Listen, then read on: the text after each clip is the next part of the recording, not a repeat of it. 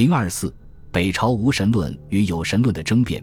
北朝无神论与有神论的争辩大致可分为两个时期：前期多从政治伦理立论展开争辩，后期则从理论对神灭思想展开争辩。北朝前期对佛教有神论的批驳，主要以儒家学者为主，他们多从儒家学说立论，驳斥佛教的来世说、报应论等。儒家学说就本质而言。并非无神论思想，但其众人士轻鬼神的传统，在一定程度上亦可成为反对有神论的理论依据。因此，当北朝佛教泛滥之际，一批儒家士人便首先起来反佛，其中著名者有杨固、张普惠、高谦之、崔光、李、杨玄之等。他们从三个方面对佛教进行了尖锐的抨击，与有神论者展开争辩。佛教所说来世。报应之论皆是虚妄惑众之言。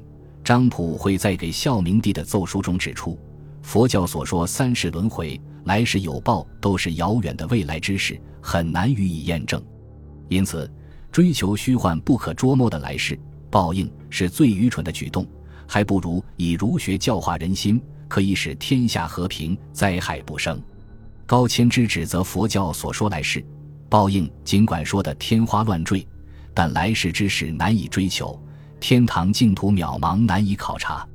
杨玄之更是坦言：佛言有为虚妄，皆是妄想，根本就是虚无妄想之言，不值一论。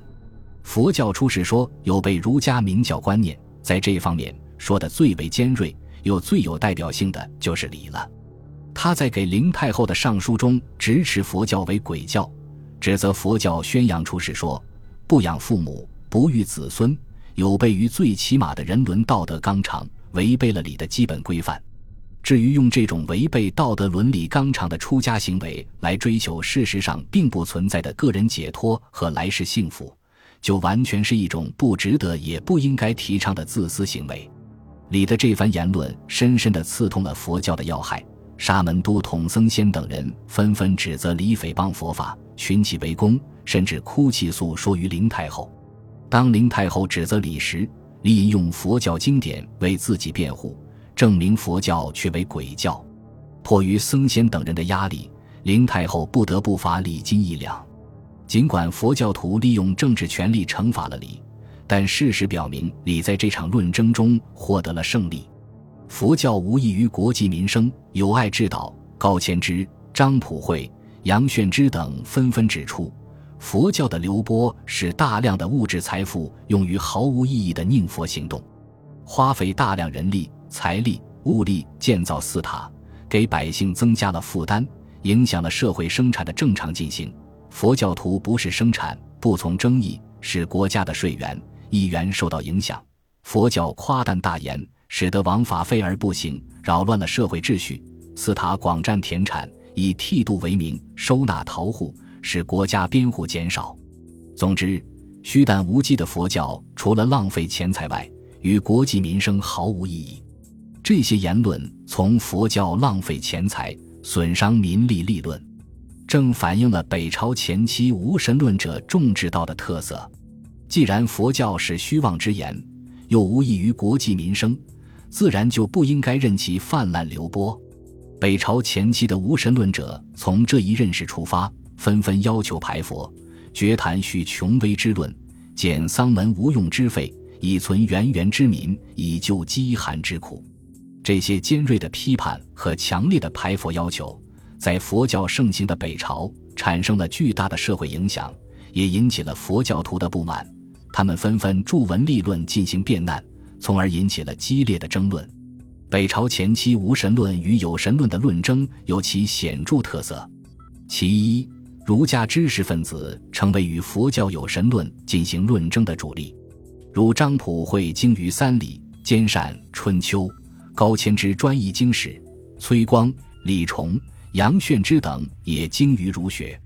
其二，北朝前期的无神论者反佛，主要立足于佛教与儒家学说的冲突，立足于佛教对国计民生的破坏，更注重于从之道出发论证崇佛的危害性。这与南朝无神论与有神论的论争重于明理有显著区别。其三，北朝前期的无神论者在反佛的同时，往往要求崇尚文教、立学校、重礼制、行教化。从史书记载来看，几乎每一个反佛者都是一边要求排佛，一边要求重视儒学，加强儒学的地位和影响。与南朝相比，这又是一个显著区别。北朝前期的无神论者虽然尚未能对佛教有神论的本质问题进行批驳。也不及南朝无神论者那样系统、深刻地对有神论进行批判，从而显得理论力度不够，但仍不失其社会意义。就当时而言，由于其对佛教的批驳具体、现实，更易为一般人所接受，社会影响更大。若就对后世的影响而言，隋唐时期的儒家反佛知识的不少观点就渊源于此。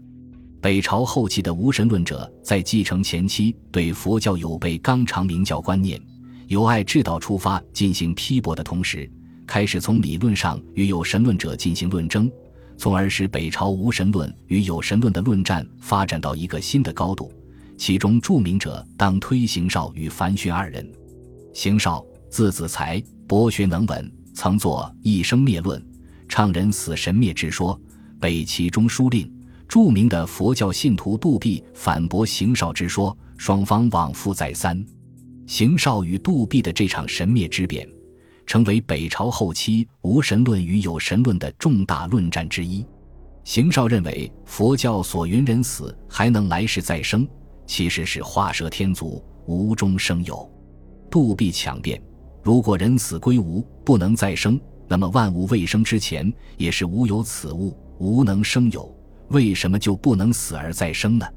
邢少指出，所谓来生报应，本是圣人设教以行教化，并不是真有来世。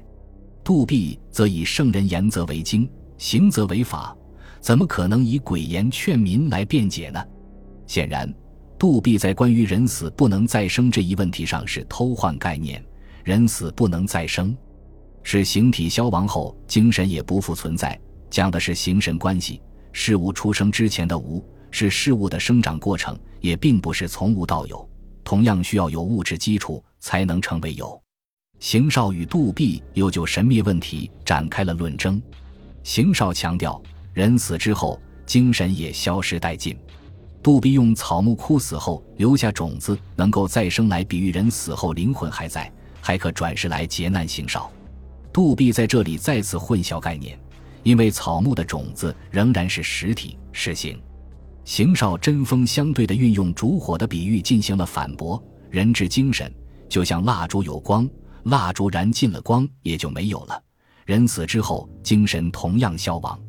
人死神灭，形消神亡，既没有灵魂脱离肉体而存在的情况，也不可能出现来生转世的情形。杜必答便说：这支蜡烛燃尽了，但另一支蜡烛又亮了。既然光可以离开此烛，点燃彼烛，神也就可以离开此形，托于彼形。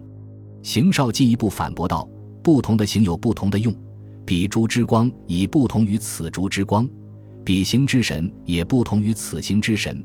就如同泥土不能变成人，树木不会长出眼睛、鼻子一样，神也不会再依附于新的形。邢少在和杜弼展开神灭之争的同时。还与魏收等人上书要求压抑佛教，更修儒术，立学校，行礼乐，以教化天下。从邢少与杜弼的论争中可以看出，他的无神论思想已经超出了北朝前期那种只从佛教对社会的危害出发所进行的批判，而进一步从形神关系来论证佛教的虚妄。尽管以烛火来比喻形神关系，是汉魏以来无神论者所常用之力。但在北朝，是邢少第一次就形神关系与有神论展开论争，从而使北朝的无神论思想发展到一个新的阶段。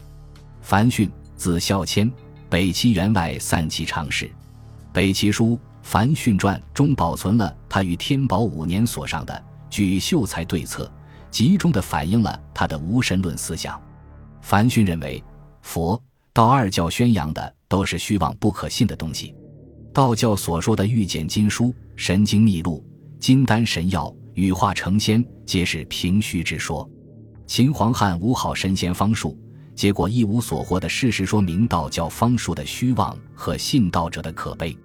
佛教也同样如此。所谓写经稀土，画像难工，法王自在，变化无穷，根本就是虚无之事，无从证实，不能成立。宣传这些无稽之谈的僧人，其实是左道怪民、妖妄之徒，应该毫不留情地予以取缔。樊逊还驳斥了报应之说，认为天道玄远，神迹难寻，造化之理寂寞无传，报应之说难以证实，当属妄说。樊逊的无神论思想虽然在理论上没有多少创新和突破，但他对宗教所取的全部否定的态度，比他同时代人都要来得坚定不移，从而成为北朝时期又一位影响较大的无神论者。本集播放完毕，感谢您的收听，喜欢请订阅加关注，主页有更多精彩内容。